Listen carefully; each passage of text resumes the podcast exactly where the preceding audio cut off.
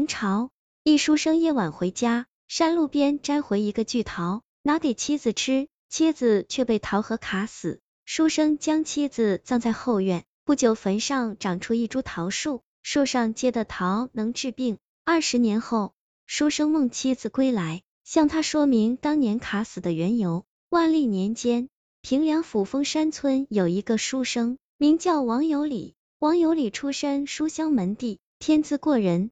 早年参加科举中得秀才，经媒婆牵线娶得一个娇美妻子，此后便无心再读圣贤书，只想和妻子共度温柔欢乐人生。王有礼的妻子叫张翠，是当地有名的美人胚子，自幼家境富裕，且长得貌若天仙。论姿色，百里内当数第一。两人相识是在一片桃林之中，此女喜吃桃子，王有礼便做了一首咏桃诗，托丫鬟送给张氏，以此讨得对方欢心。为此一来二去，张氏便答应嫁给了他。这年金秋八月，王有礼的一个同窗家中办喜事，他应邀去镇上参加。几个书生见面，分外有兴致，在一起喝了大半天酒。月上东山时，王有礼才骑着他的小毛驴回家。走在山路上时，王有礼突然闻着一股桃子香味，顺着香味找去，很快就在路边不远处发现了一株桃树。这株桃树颇为怪异，只有一人多高，上面枝叶浓密，在正中的枝头上结了一个桃子，足有碗口大小。王有礼大喜，连忙将桃子摘下来，拿回家给妻子品尝。张氏十分高兴，当场接过桃吃了起来，一口下去，甜汁入喉，无比惬意，于是胃口大开，越吃越快。未料一时情急，不小心将桃核吞了下去。那桃核塞在张氏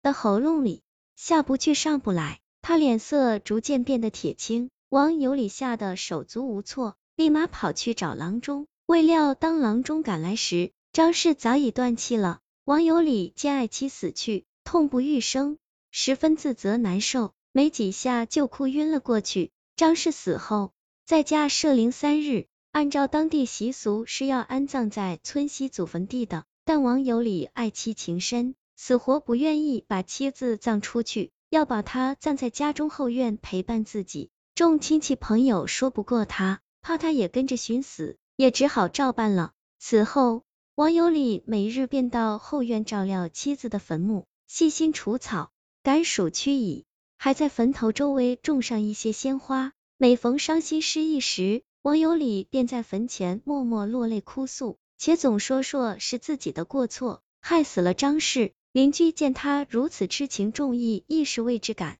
动。第二年，张氏的坟上突然长出了一棵小桃树，王有礼见状十分的开心，认为这是妻子显灵了。于是对桃树细心照料，呵护有加，每日浇水、施肥、除虫。那棵桃树长得很快，两年后便能开花结果，长满了一树桃子。那长出来的桃子饱满清甜，王有礼便摘下来分给邻里街坊品尝。但人们知道这是张氏坟上桃树结出的桃子，嫌晦气，均不食用。不久，一个带病的童子嘴馋，吃了王有礼送的桃子。第二天病情就突然就好转了。此事一传十，十传百，百姓才发现桃子有治百病的功效，于是纷纷求桃。王有礼亦是乐于助人，凡带病的穷人，均免费赠桃给对方。王有礼自己也吃一些桃子。说来奇怪，他吃了这树上桃子后，身轻体健，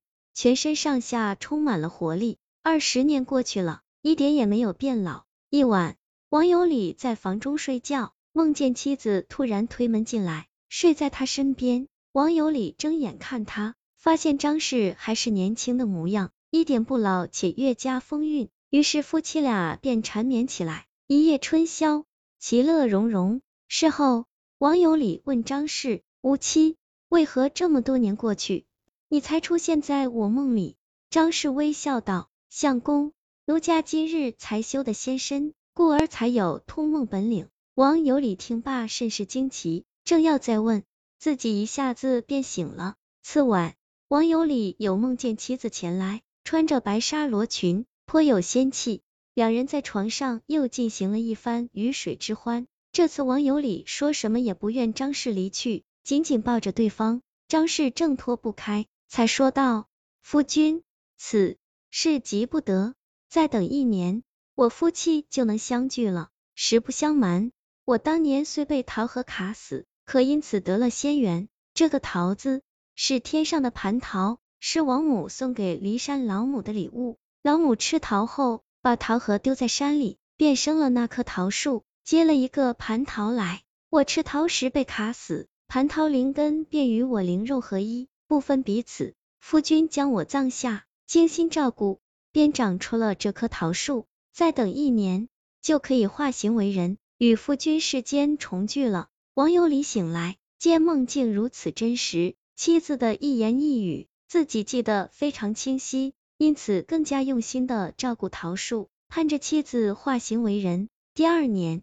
桃花开满了枝头。一天夜里，桃树突然变成了美貌女子，和张氏有几分相似，但更加美貌漂亮。夫妻俩再次重逢，相拥而泣。虽然多年过去，二人还是如当年一样年轻。桃仙继承了蟠桃灵根，本也是无上灵药。王有礼有这样的妻子，又岂会容颜衰老？夫妻俩在村中生活了几年后，觉得这红尘世间。已不适合仙人修行，就结伴进山隐居。此后再也没有回过村子。王有礼摘回一个野桃，却害死了妻子，这是典型的好心办了坏事，但最终祸福相依。没想到妻子因此得了仙缘，二人终也成了仙人。现实中这样的例子很多，为了帮助朋友他人，付出不少却帮了倒忙，在这时候就需要相互多一些理解。